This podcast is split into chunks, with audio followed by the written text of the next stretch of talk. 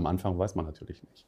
Und dann macht man irgendwas und sucht irgendwie einen Weg und mit der Zeit merkt man, okay, das ist mein Weg, das sind meine Werkzeuge, das sind meine Handlungen, meine, meine Sachen, mit denen ich gut arbeiten kann. Herzlich willkommen zu Let's Talk Landscape, dem grünen Podcast von Hochsee Landschaftsarchitekten. Willkommen zu Folge 24. Heute geht es wieder um den Austausch und Reflexion innerhalb unserer Profession. Als Gast ist mit uns Dr. Christian Ginshirt. Er ist Architekt, Architekturtheoretiker und hat auch unterrichtet an der BTU Cottbus, ähm, Jiaotong, Liverpool University in China und vielen anderen Universitäten auf der Welt. Genau, und das Spannende ist, ähm, vielleicht erinnern sich die einen oder anderen, wir haben ja schon eine Folge zu Entwurf aufgenommen mit Franz Reschke, der ja das in seiner Praxis jeden Tag macht. Und äh, Christian Genshirt hatte Erfahrung in der Praxis, er hat da gearbeitet und sich dann aber entwickelt in eher eine theoretische Richtung. Also mit ihm können wir darüber sprechen, wie kann man dann die verschiedenen Phasen von Entwurf beschreiben, welche Werkzeuge gibt es. Ganz auch wichtig die Frage, was sind eigentlich Werkzeuge? Ich glaube, da hat jeder, jeder vielleicht ein bisschen andere Vorstellung von. Ähm, auch gerade in der Architektur, Landschaftsarchitektur, ähm, gibt es sehr viele verschiedene, die man in Kategorien teilen kann. Es gibt visuelle, es gibt akustische, analoge gegen digitale. Und ähm, vielleicht auch die Frage, wie werden wir von Werkzeugen beeinflusst? Ähm, steuern sie auch uns? Ja, darüber werden wir reden. Und dann auch, wie weit kann man eigentlich alle Phänomene erklären? Also es gibt ja das Bild von diesem Entwurfsgenie, das wollen wir nicht entzaubern, aber wir wollen schon gucken, was kann man da eigentlich verstehen von? Und was bleibt ein Geheimnis? Ja, in der Folge beziehen wir uns öfter auf ein Buch. Und das ist das letzte Buch von Christian Gensiert und es heißt Werkzeuge für Ideen. Das können wir, können wir nur empfehlen. Und heute sind wir wieder zu dritt. Luisa Balz, ähm, Christian Gensiert und ich, Gaspar Habjanic. Wir wünschen euch viel Spaß.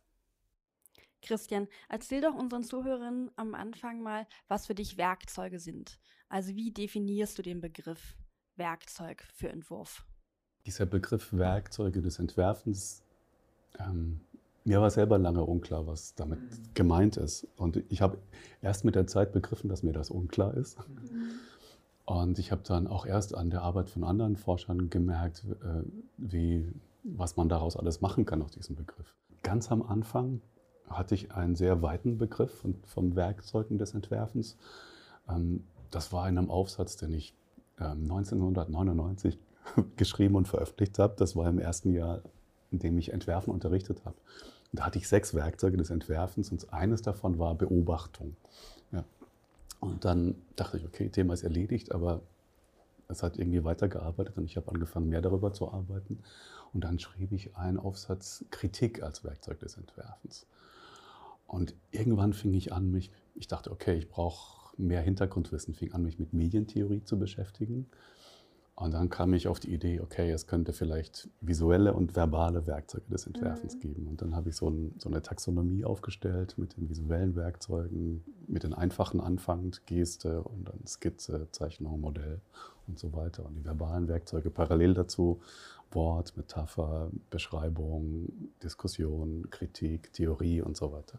Und das war sozusagen die Grundlage der ersten Auflage des Buches. Und dann kamen wieder andere und haben weiter geforscht und haben auch zu diesen Werkzeugen tolle, tolle Forschungsarbeiten veröffentlicht.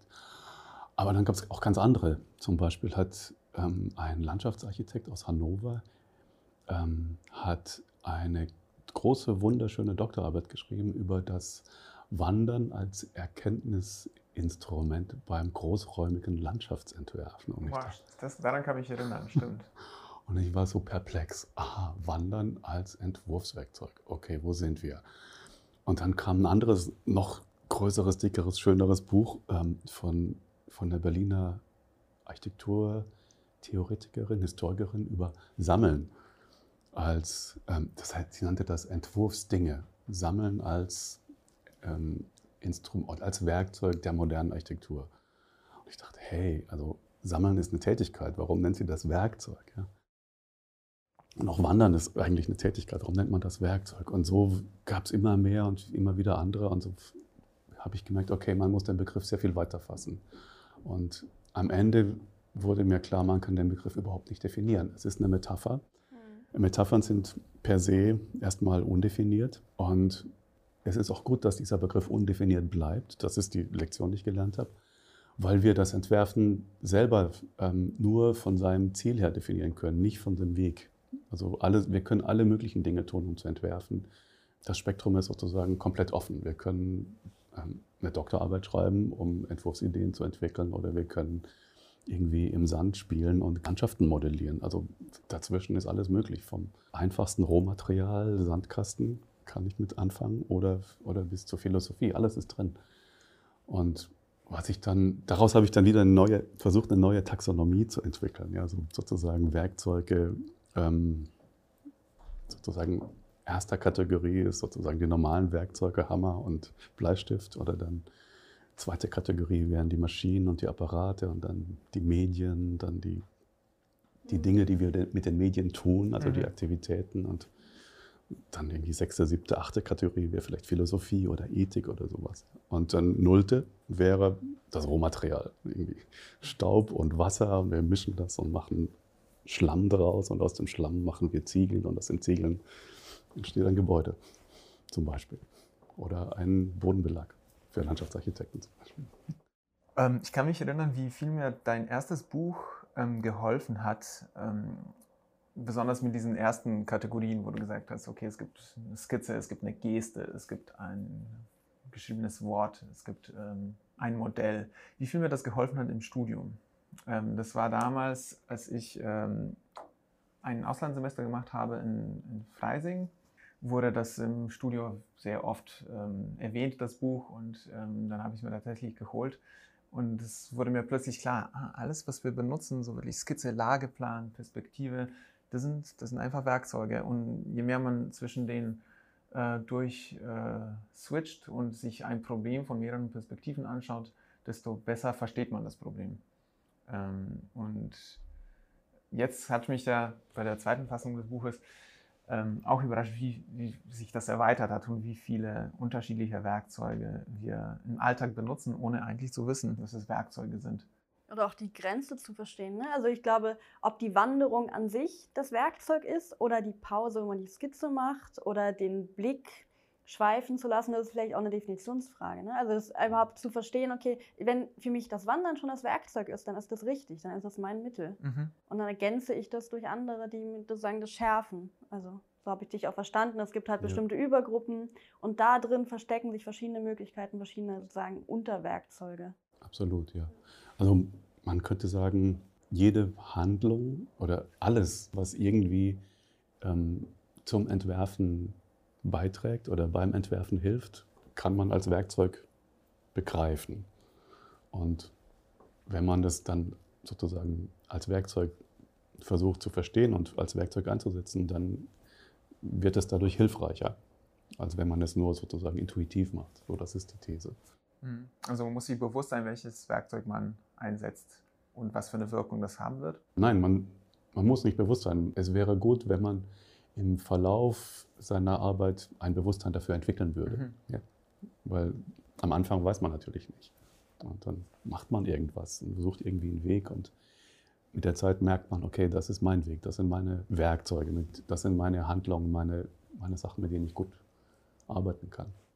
Das finde ich nochmal ein ganz tolles Stichwort, was du sagst, weil ähm, das ist ja die Qualität, die wir heute sozusagen auch mit dir haben, dieser theoretische Hintergrund. Also wir hatten ja schon eine Folge mit Franz Reschke, wo ja im Bürokontext man merkt, er entwirft ganz viel, aber irgendwann hinterfragt man das gar nicht mehr. Man hat für sich herausgefunden, was funktioniert ähm, und, und hat das irgendwie durch Probieren vielleicht auch eher geschafft und nicht durch äh, Lesen, durch irgendwie eine theoretische Hinterarbeitung. Und äh, da haben wir dich ja heute für. Dass ja. sozusagen dafür noch ganz viel nicht aus der Praxis, sondern eben aus diesem, aus diesem Buch wir können ja mal ein bisschen aus unserem Berufsalltag erzählen und dann ähm, sagen von dir nicht analysieren lassen, aber vielleicht äh, ja, erklären lassen, warum wir sowas machen, warum das funktioniert, was wir durch Zufall rausgefunden haben oder vielleicht auch in unserer Ausbildung. Mhm. Mhm. Gerne, gerne. Also diese ganze Frage von Verhältnis von Theorie und Praxis, das ist so eines der großen Themen in meinem Buch auch. Also nicht nur in unserer Arbeit, aber auch, das hat sich so herausgestellt im weiteren Arbeiten ja, ist, was, was ist Theorie, was ist Praxis und wie ist das Verhältnis davon? Also es gibt ja sehr weit verbreitet äh, bei Architekten ist diese Vorstellung, dass Praxis der Kern und dass Praxis alles sei. Und wenn man aber genauer hinguckt, stellt man fest, nein, ohne Theorie geht es gar nicht. Also wir können ohne Theorie gar nicht entscheiden, ähm, was wir tun. Oder gar nicht entscheiden, ob das, was wir da tun, richtig oder falsch oder gut oder schön oder nachhaltig ist. Wenn ich mich richtig erinnere, ähm, das erste Buch war ein Ergebnis deiner Doktorarbeit, oder? Ja. Und hast du schon damals diese Werkzeuge, die du definiert hast, aus der Praxis raus, herausentwickelt? Du hast ja auch äh, vorher ähm, als Architekt gearbeitet. Ähm, oder war das auch ähm, theoretische Recherche oder eine Mischung? Das kam ganz unmittelbar aus der Praxis. Ja. Also das, dieser Moment, wo diese Metapher kam, das war in dem, im ersten Monat, ähm, als ich ähm, mein Job als Bauleiter beendet hatte, kam ich von der Baustelle direkt an die Uni und im ersten Monat, im September, war niemand da. Es war nichts los, es waren Semesterferien und ich saß an meinem Schreibtisch und dachte, okay, nächsten Monat wirst du Entwerfen unterrichten. Wie unterrichtest du das? Wie, was, was hast du den Studenten zu sagen? Und da kam so als einer der ersten Ideen, welche Werkzeuge haben wir eigentlich zum Entwerfen? Und mir war nicht klar, was, wie viel in dieser Frage drinsteckte. Ich habe dachte, na ja, Werkzeuge, klar, Baustelle-Werkzeuge, Studio-Werkzeuge, wir, wir fangen mal an zu reden. Und daraus hat sich das entwickelt. Also kam sozusagen absolut direkt aus der Praxis diese Frage, was sind die Werkzeuge? Bauleiter, welche Werkzeuge braucht man heute? Mhm. Ja. Und wenn ich dann so in meine eigene Studienerfahrung zurückgehe, dann kam die Frage auch einfach daher, dass ähm, uns als Studenten niemals das Entwerfen irgendwie erklärt wurde. Es wurde, wurden Aufgaben gestellt, es wurden, äh, über unsere Lösungsvorschläge wurde diskutiert, aber wie man das Entwerfen angehen könnte, was das überhaupt ist und auf was es dabei ankommt, hat uns nie irgendjemand erklärt. Ich hatte sehr gute Architekten als Lehrer, auch Landschaftsarchitekten. Mhm. Äh, Gunnar Martinson in Karlsruhe damals. Und ähm, die haben uns alles Mögliche erzählt, aber über das Entwerfen wurde nicht gesprochen. Es war ein Tabu. Und für uns als Studenten, uns war gar nicht klar, was für ein Problem wir damit haben. Also, dass wir etwas tun sollen, von dem wir gar nichts wissen. Und was uns auch keiner erklären möchte. So. War sehr seltsam. Und daher kam auch diese, meine Motivation zu sagen, nein, ähm, ich möchte das meinen Studenten erklären können. Und es hat auch mit meinem Praxisschock zu tun, den ich hatte, als ich aus dem Studium in die Praxis ging. Weil hat jeder. Hat jeder, ist klar. Aber zum Beispiel zu sehen, dass das, was man in einem guten Architekturbüro tut, dass das ganz andere Dinge sind als das, was man im Studium tut. Du hast bei CISA gearbeitet, oder? Das war CISA. Ähm, und zum Beispiel, selbst in der Schule von Porto ist dieses Dogma da, die Zeichnung ist das Werkzeug, ja, Zeichnung ist die Hauptsache. Aber dann CISA bei der Arbeit zu beobachten, war klar, ganz klar, Nein, er macht viele andere Dinge. Mhm. Er zeichnet, er skizziert, er arbeitet mit Modellen, er diskutiert mit Ingenieuren und mit Bauherren und ähm, er macht alles Mögliche. Aber Zeichnung ist nicht das Einzige und es ist unklar, ob das die Hauptsache ist. Weil sehr, wenn, es, wenn es wirklich um wichtige Dinge geht, dann will er Modelle sehen, dann will er das Ding räumlich sehen. Ja? Und, und wenn es um den Abschluss der, des Projektes geht, dann ist er auf der Baustelle und arbeitet direkt vor Ort. Nein, Zeichnung ist nicht alles. Es ist wichtig, es ist sicherlich unverzichtbar. Da, dafür, da bin ich ganz mit einverstanden, das sozusagen. Aber es braucht sehr viel mehr, um, um gute Architektur zu machen. Hm. Ich finde auch interessant, weil du gesagt hast, das ist was schwer für Studierende, ähm, überhaupt zu verstehen, was Entwerfen ist. Kann ja auch nachvollziehen, also wirklich sich diesen Entwurfsprozess bewusst zu machen, ist eine Herausforderung. Und ich glaube, das dauert eine Weile, bis man das meistert. Um, oder man kommt im Studium nicht dazu. Ich glaube, erst später entwickelt man so einen Prozess, wo man weiß, okay, ich fange an mit einer Skizze, dann ist eine Idee, dann kommt, ah, dann kommt irgendwie so eine Schwelle. Ich erwarte die schon, wo ich mir unsicher bin, wie es weitergeht, welche Variante ich auswähle und so. Und du hast in deinem Buch sehr schön so einen Entwurfskreislauf ähm, beschrieben. Kannst du ein bisschen das nochmal erläutern? Ja, ähm, zum Thema Entwurfsprozess. Also das Einzige, an was ich mich erinnere aus meinem ganzen Studium, es gab Professoren, die sagten mit sehr starker Betonung, das Entwerfen ist ein Prozess. Und wir so, hm, aha, interessant. Warum, warum ein Prozess? Also warum insistiert Otto Kaul auf, de, auf dem Begriff Prozess? Und sehr viel später habe ich gelernt, dass dieses Verständnis des Entwerfens als Prozess ähm, relativ neu ist. Dass man, dass man sieht, dass das ein Prozess ist mit verschiedenen Abfolgen. Das kommt aus dem Design Methods Movement der 60er Jahre in England. Und von da aus hat sich das so entwickelt und ausgebreitet. Und das war der, so ein erster Ansatz, das Entwerfen durchschaubar und demokratisierbar zu machen. Zu sagen, nein, das ist nicht nur intuitiv, sondern es gibt diesen Prozess, da muss man bestimmte Schritte tun und wenn man alle diese Schritte tun kann, dann kommt man zu einem Entwurf. Und das ist auch diskutierbar, das ist teilbar, das, da kann man auch genau feststellen, wann wer beitragen kann und muss zu diesem Prozess. Das war ein wichtiger Erkenntnisschritt.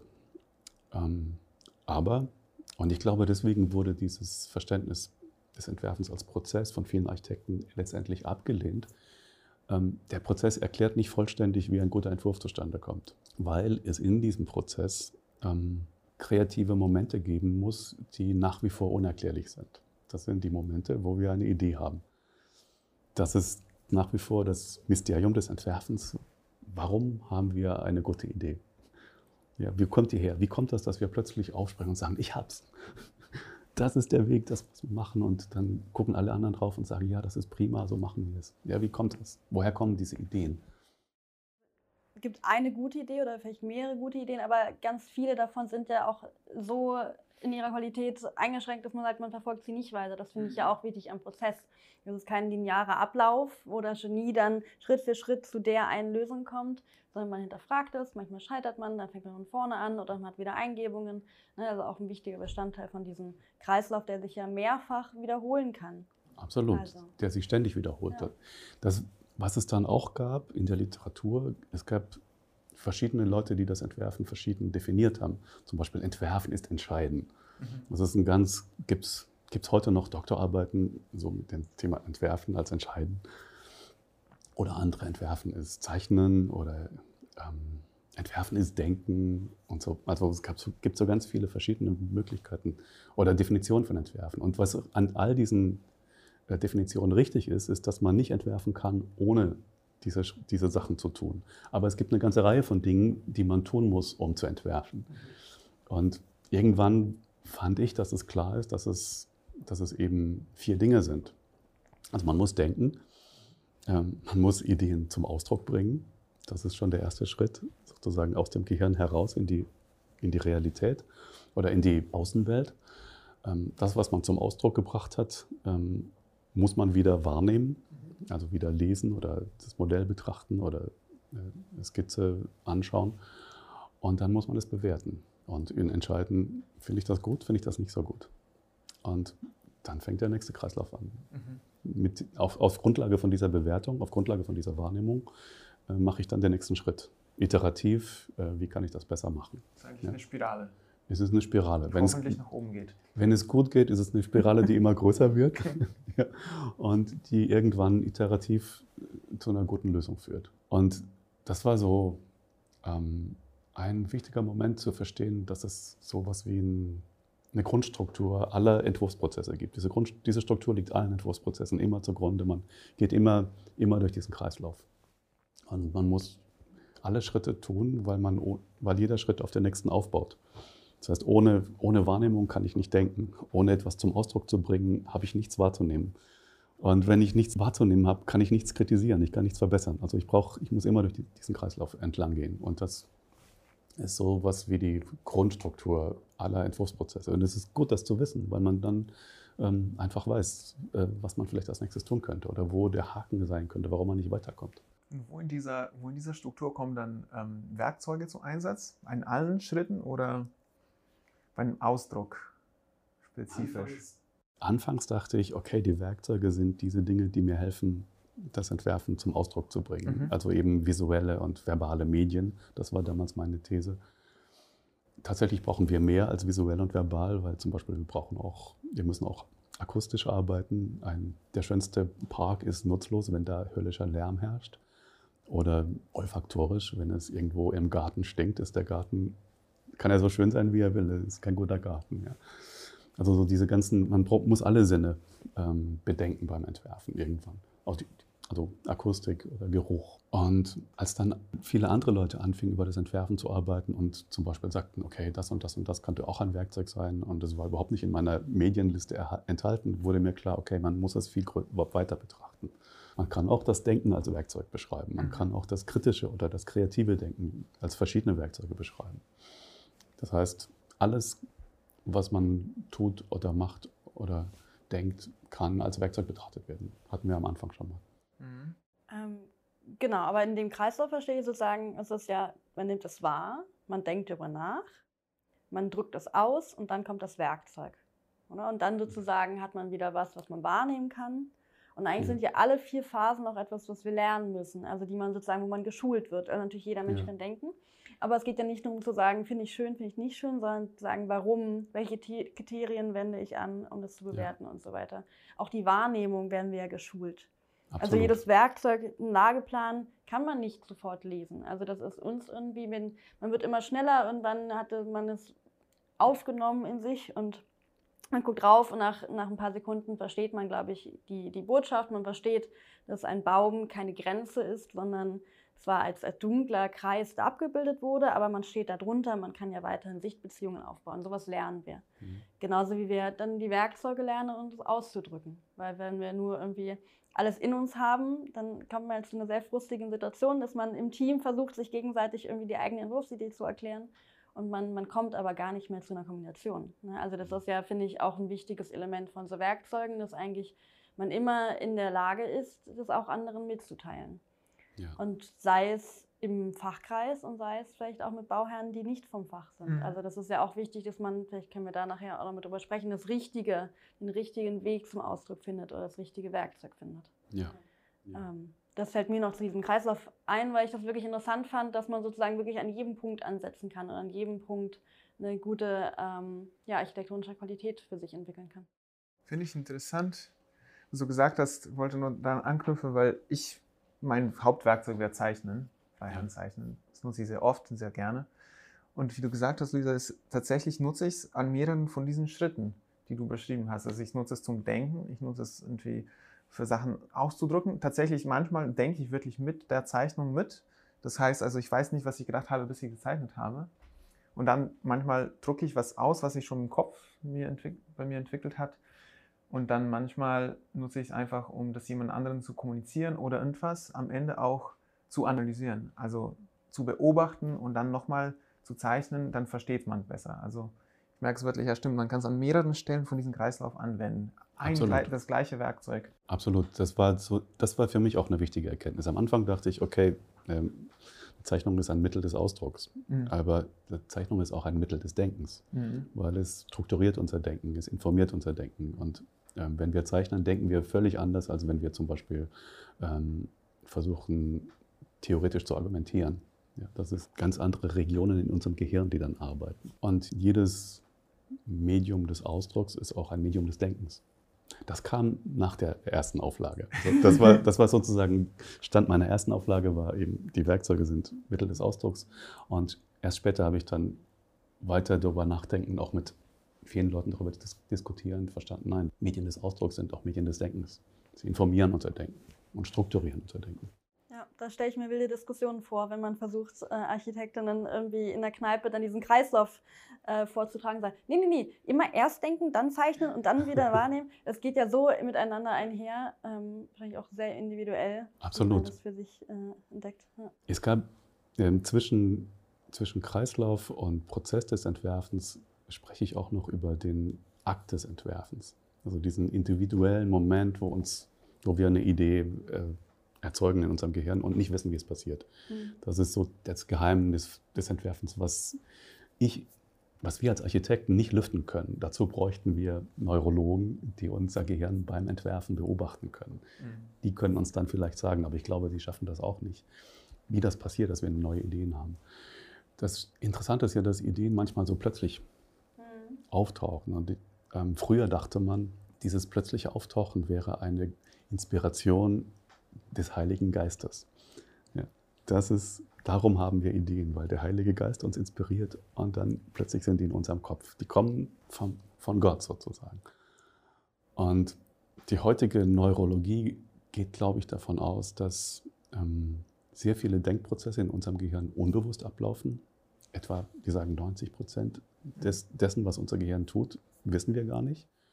Und wenn wir an Problemen arbeiten, arbeitet unser Gehirn auch unbewusst an diesen Problemen. Und wenn es eine Lösung hat, dann sagt es, okay, hier, ich habe eine Lösung. Ja, ohne dass wir den Denkprozess mitbekommen haben.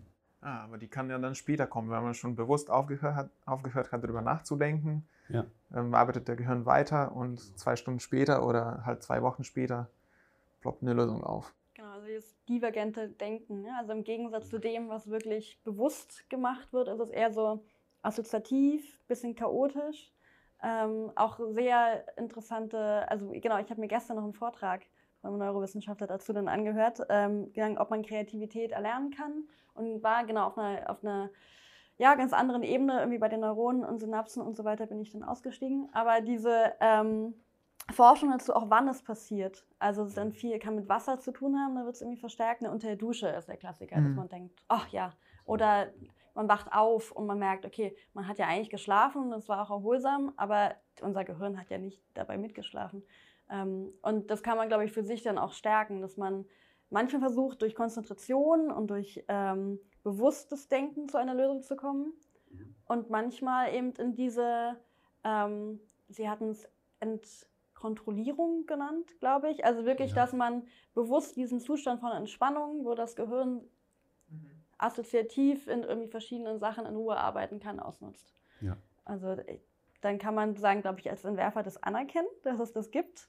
Ähm, und warum genau, ähm, ja, überlässt man vielleicht entweder anderen Forschern mhm. oder man lebt damit und hofft, äh, dass es immer weiter passiert. Ja. Man kann darauf wenn man sich, man muss sich kennenlernen als Mensch, wie man funktioniert. Und man kann, also Vorteil des Älterwerdens ist, man lernt sich besser kennen und man, weil, man fängt an, darauf zu vertrauen. Ich habe so oft die Erfahrung gemacht, als ich meine Doktorarbeit geschrieben habe, bin ich manchmal wirklich verzweifelt. Irgendwie gegen Abend, so 17, 18 Uhr, ich versuche irgendwas zu schreiben. Ich habe hab, hab irgendwie einen, einen Satz Probleme vor mir und ähm, ich kriege es einfach nicht hin. Es kommt, also ich, ich kriege keinen Satz aufs Blatt und ähm, ich verzweifle und ich denke, ach, ich kann es einfach nicht. Dann lege ich alles weg, esse zu Abend, gehe vielleicht noch joggen, gehe schlafen. Am anderen Morgen setze ich mich an dieselbe Stelle wieder und es fließt aus der Feder. Es ist alles da. Ich, denk, ich dachte nur, verrückt. Wieso geht das jetzt? Und gestern ging es gar nicht. Mhm. Und erst später habe ich begriffen, okay, mein Gehirn hat weitergearbeitet, während ich joggen war. Mhm. Es hat weitergearbeitet, während ich geschlafen habe. Und jetzt ist es fertig. Jetzt kann es schreiben. Jetzt ist der Gedanke da. Das ist sozusagen fast wie, wie man Samen in ein Blumenbeet gibt. Und ähm, es dauert einfach eine Weile, bis da etwas gewachsen ist, was dann eine schöne Pflanze wird. Und genauso ist es in unserem Gehirn. Wenn wir, wenn wir sozusagen ein Problem an uns gestellt haben, dann muss in unserem Gehirn etwas wachsen, nämlich diese Verbindungen zwischen den, zwischen den verschiedenen Neuronen und Synapsen und so weiter müssen neu entstehen. Die, müssen, die wachsen. Also recht, mhm. richtig ähm, physisch wächst da etwas. Ja. Und dieses Wachstum braucht eben Zeit. Genauso wie, in, wie im Garten. Mhm. Und man muss dem manchmal einfach auch die Zeit lassen, dass da im Gehirn etwas wächst, von dem wir gar nichts mitbekommen. Und wenn es fertig ist, dann plupp, ist es da. Und das ist, glaube ich, eine Herausforderung dann in der Praxis. Ne? Wenn man jetzt in so einem Planungsbüro sitzt und dann auf Kommando wirklich Kreativität kommen muss und eine Lösung, weil halt wir eingebunden sind in das gesamte Prozess von einem Bauvorhaben. Es gibt Fristen, es gibt andere Planer, die auch irgendwie was brauchen. Und ähm, das empfinde ich oft als schwierig ähm, und habe oft das Gefühl, dass unsere Ideen nicht gereift sind, weil wir ja schnell weiter müssen, schnell weiter müssen. Und ähm, ich frage mich, ob sich das irgendwie planen lässt, ob sich das beeinflussen lässt, damit man dann optimaler ähm, auch diese Theorie in Praxis einsetzen kann. Mit der Übung wird man bestimmt schneller. Aber zu wissen, dass man Zeit braucht, ähm, damit, um, um, es anders zu sagen.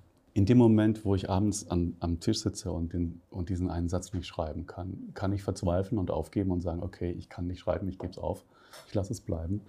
Ähm, aber wenn ich an dem, am Abend schon weiß, okay, ich, ich weiß jetzt nicht, wie ich das schreiben soll, ist, ich, ich stelle mir das Problem, ich denke nochmal daran herum, es wird nicht rauskommen, aber ich bin ziemlich sicher, morgen früh weiß ich es. Dann gehe ich ganz anders da dran. Ja.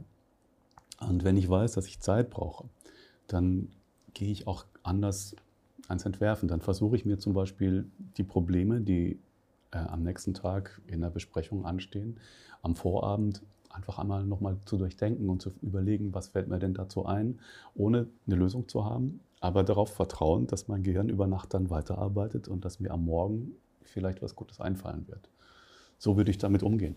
Also jetzt ich persönlich, ich weiß nicht, wie euer Gehirn genau funktioniert, wie euer Timing ist, wann eure Zeiten sind, aber ich weiß zum Beispiel, ähm, ich sollte nichts Wichtiges ähm, abends zwischen 17 und 20 Uhr machen. Nichts, was wichtiges Denken beansprucht.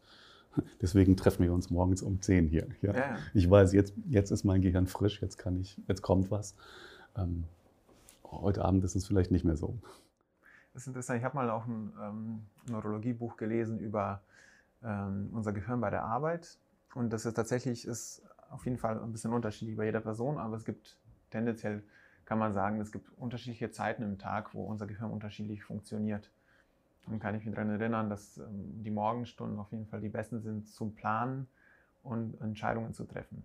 Und das ist dann auch beim, ähm, wenn man jetzt einen Tag, also einen vorherigen Tag unterschiedliche Ideen aufs Papier gebracht hat und so, dann ist morgens wahrscheinlich ein guter Zeitpunkt, sich zu entscheiden, welche jetzt von denen die beste war. Absolut. Ich habe hab so eine Phase zwei Stunden vorm Schlafen gehen, die letzten zwei Stunden des Tages, da fällt mir unglaublich viel ein.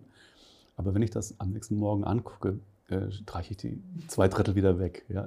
Also da ist sozusagen äh, mein kritisches Denken schon müde und mein kreatives Denken nimmt überhand und denkt und denkt und produziert, aber das meiste davon ist Ausschuss. Ich weiß das inzwischen, deswegen vertraue ich Texten, die ich abends geschrieben habe, nicht.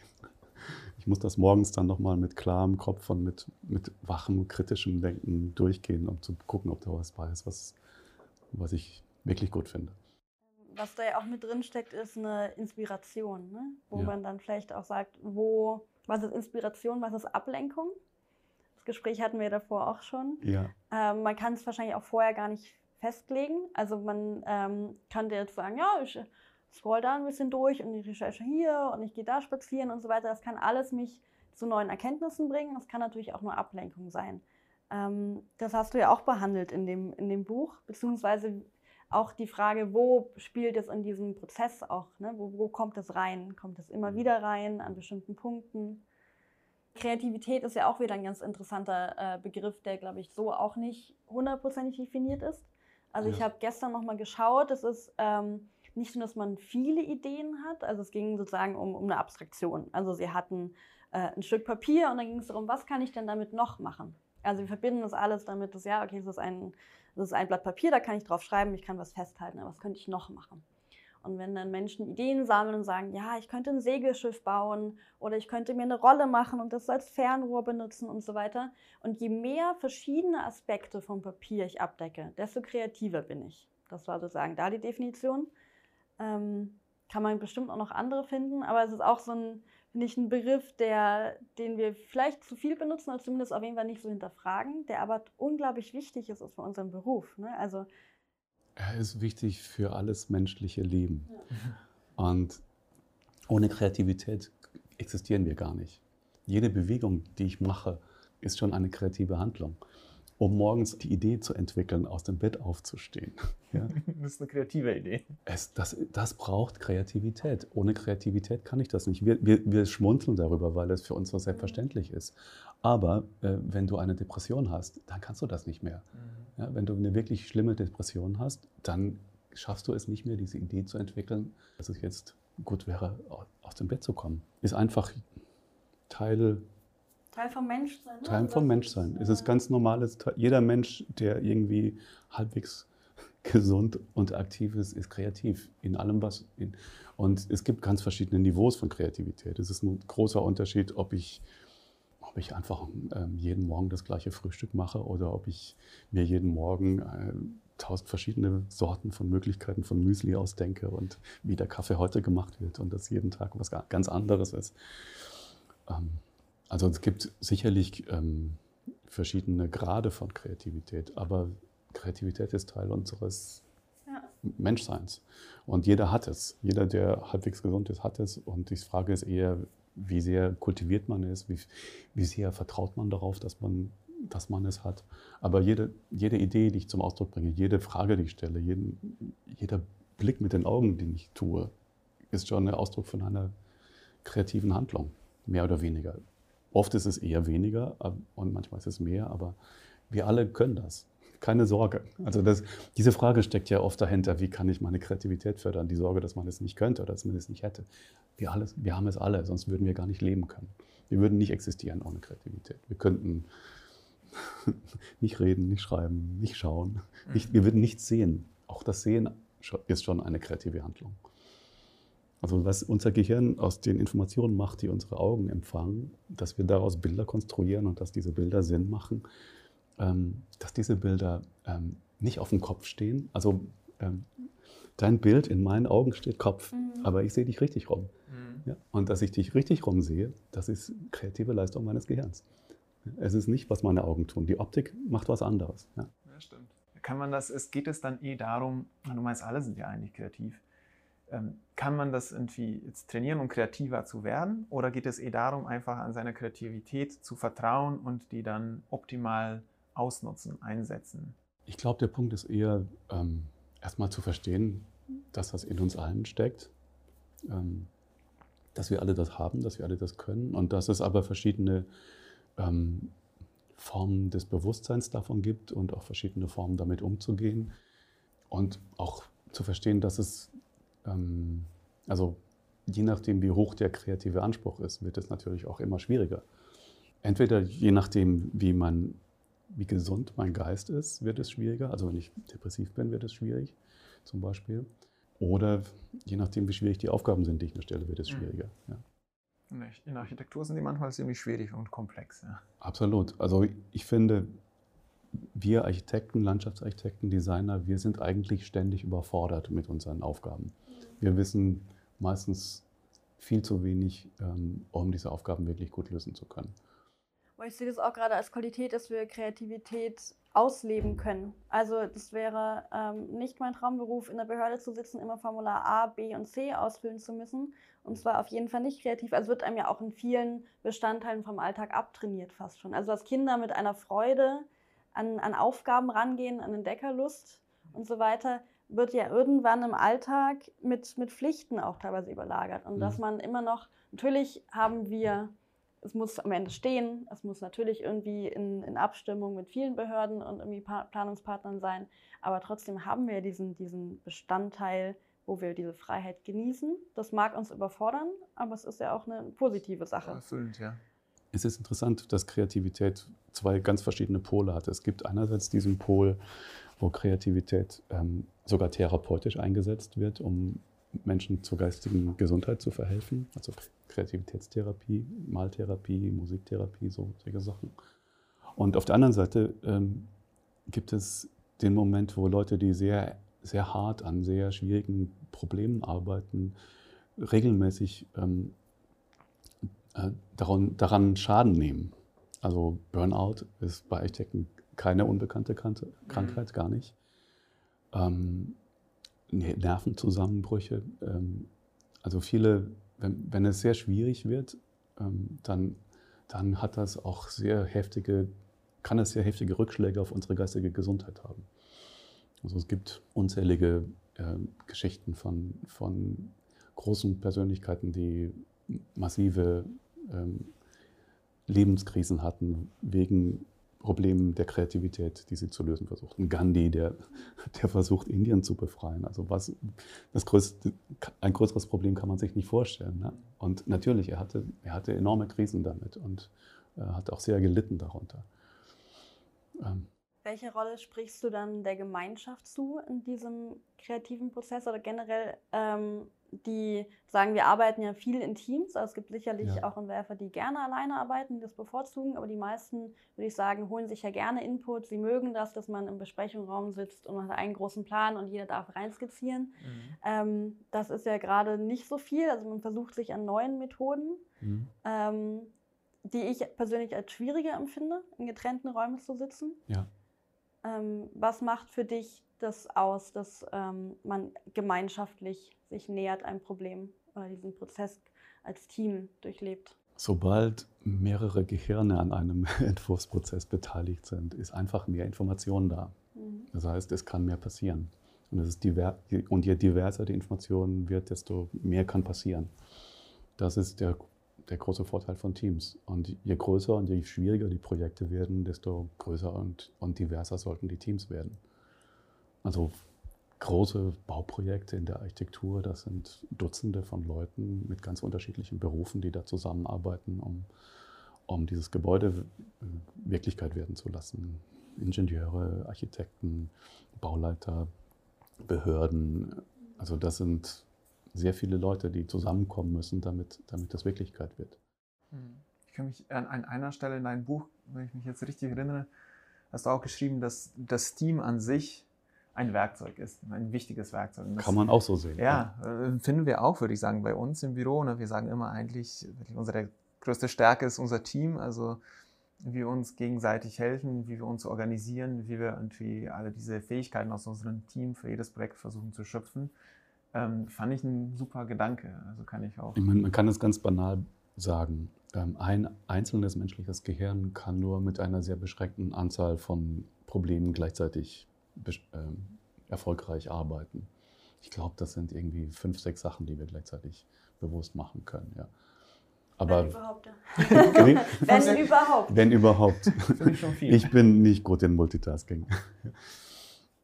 Also zu diesen fünf Sachen, die ich vielleicht denken kann, nochmal fünf andere und noch fünf andere kommen, dann ist gleich viel mehr Komplexität und viel mehr ähm, möglich und auch ein größerer, man könnte sagen, ein größerer Lösungsraum ist da.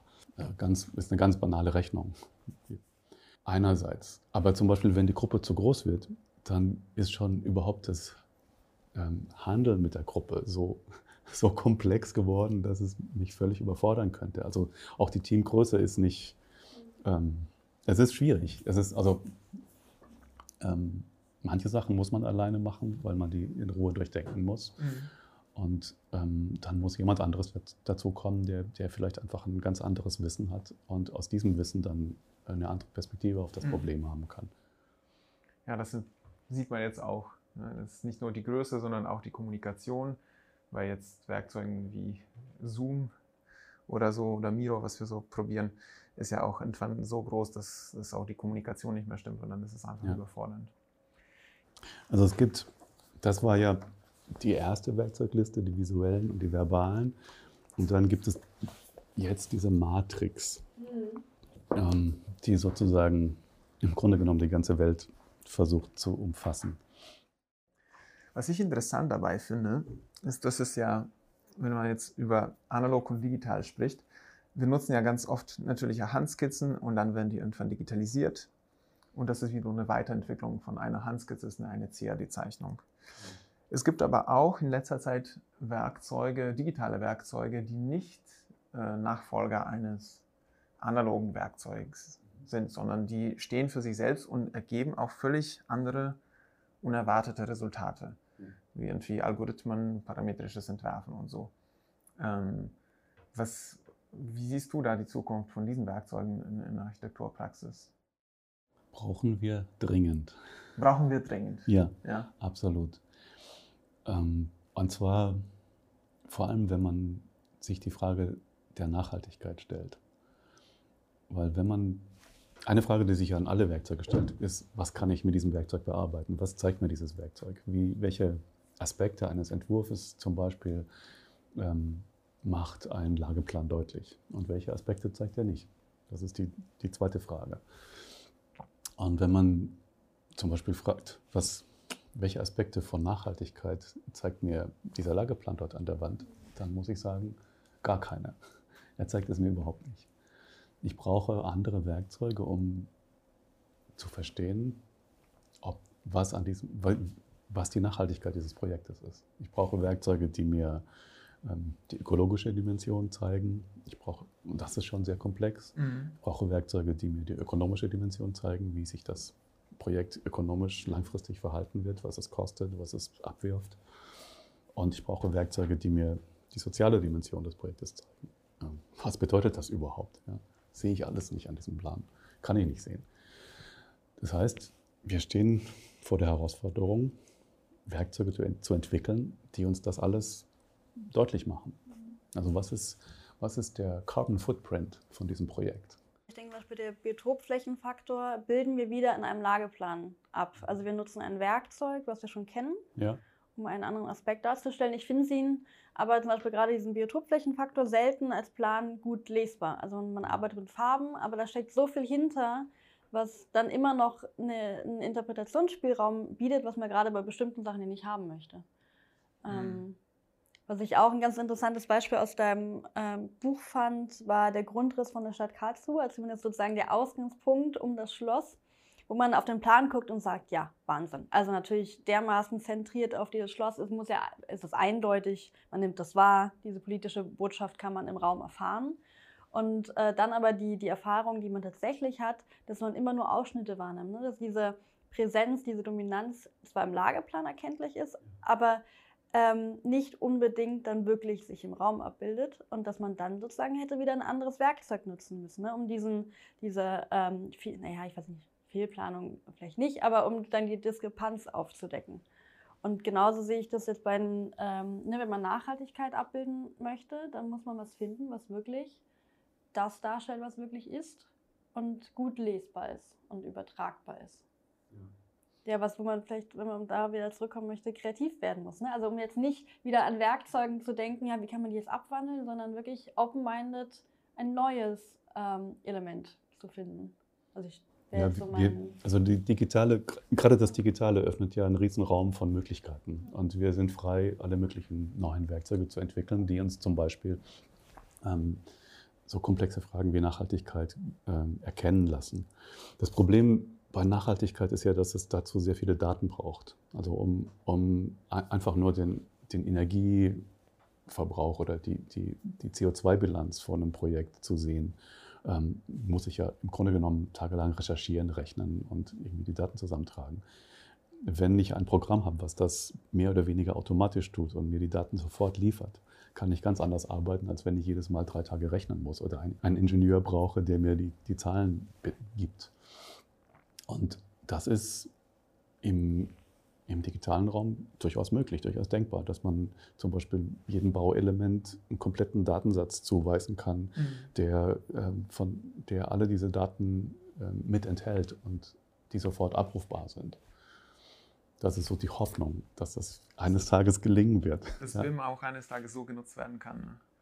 Das, das, ist, halt das, ist, das Versprechen von BIM, ähm, dass es uns die ganzen Daten zur Verfügung stellen könnte, um die Nachhaltigkeit eines Projektes sofort zu beurteilen, während ich das zeichne oder während ich das in 3D baue.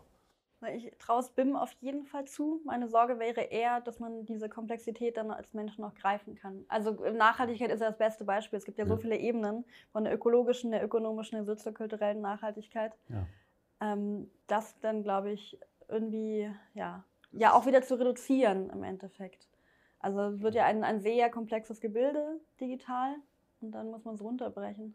Ja, weil sonst kommt man in die Gefahr, ne, wie man es kennt aus der ganzen Internetwelt, dass es wirklich so ein Blackbox-Algorithmus wird, ja. was jemand mal programmiert hat oder nicht mal eine Person, sondern ein Team programmiert hat. Keiner versteht es wirklich, mhm. aber es liefert irgendwelche Resultate. Und wenn wir das nicht wirklich kennen, wenn wir das Werkzeug selber nicht kennen, dann plötzlich kontrolliert das Werkzeug uns statt andersherum. Ne?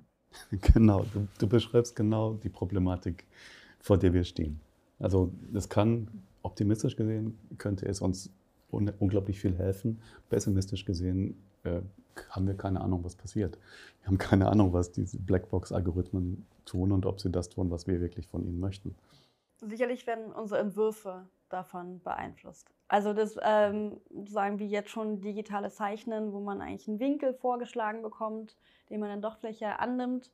Ähm, beeinflusst wird das sicherlich auch wieder irgendwie die, ähm, die Zukunft der Gestaltung beeinflussen. Die Frage ist nur, in, in, welchem Maße und wie sehr man sich darüber bewusst noch ist. Oder also die, zum Beispiel diese Polygone, die man jetzt ja in der Landschaftsarchitektur sehr viel sieht oder auch die letzten Jahre sieht, kann, ist meine Theorie, kommen auch teilweise dadurch, dass wir viel in CAD zeichnen. Also geschwungene Elemente sind gerade nicht so in Mode. Das ist interessant. Das beeinflusst wirklich. Und ich glaube, das ist auch legitim, dass die Werkzeuge uns beeinflussen, solange wir das verstehen. Ich kann mich erinnern an ein Beispiel aus seinem Buch, wie Daniel Liebeskind gesagt hat, weil sein Tisch runde Ecken hatte zu Hause in der Küche. Dass deswegen, weil er dieses T-Lineal benutzt hat, wurden all seine Formen äh, auch organischer und nicht, äh, nicht äh, rechtwinklig wie sonst, wenn ein Tisch rechtwinklig wäre. Ja, ich, er sagt das mit einem Augenzwinker natürlich. Ja. Dass es so, so einfach ist, das natürlich nicht, aber so, so könnte man es beschreiben.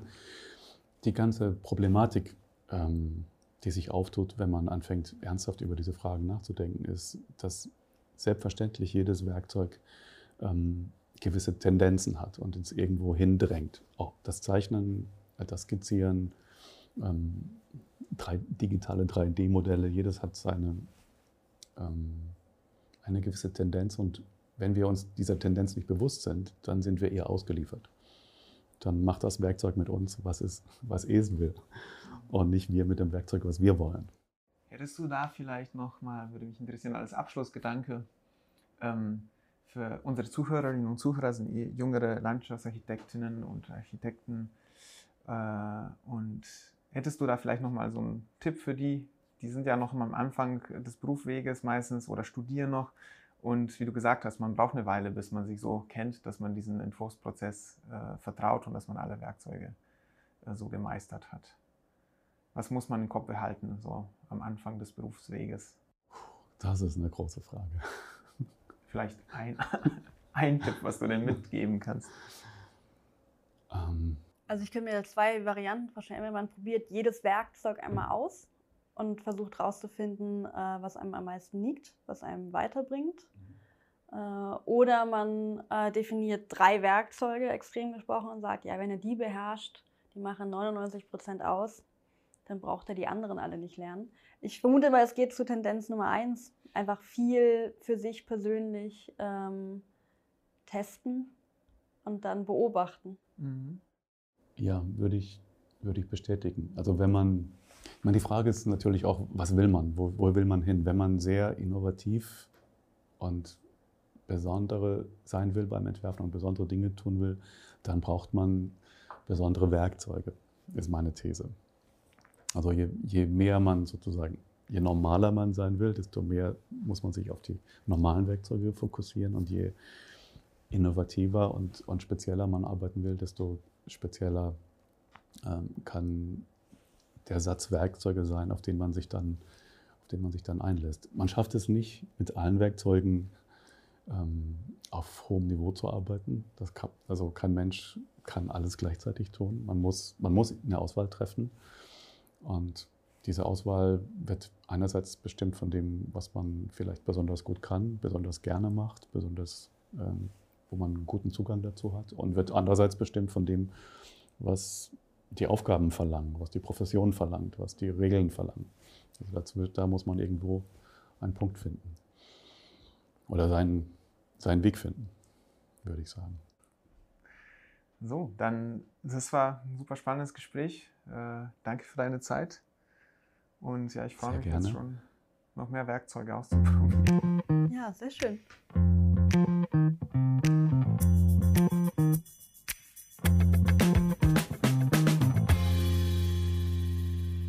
Für mich war das eine sehr interessante Folge. Ich fand das Buch schon immer sehr gut und es war jetzt noch wirklich aufhellend, mit dem Autor darüber reden zu können.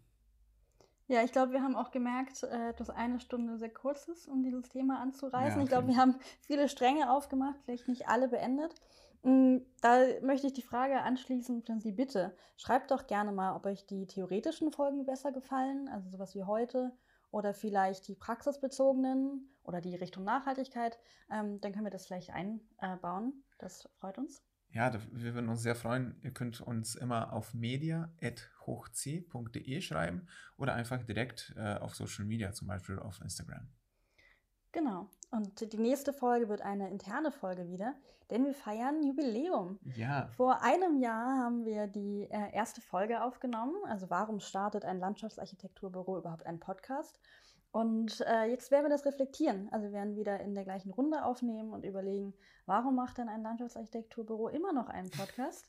Ähm, und eben Öffentlichkeitsarbeit und wie kann man Landschaftsarchitektur, nicht nur wir, sondern generell die Profession, ähm, sich mehr in den gesellschaftlichen Vordergrund stellen und äh, ja ihre Aufgabe wahrnehmen, öffentliche Räume zu gestalten. Ich freue mich sehr drauf. Bis dahin.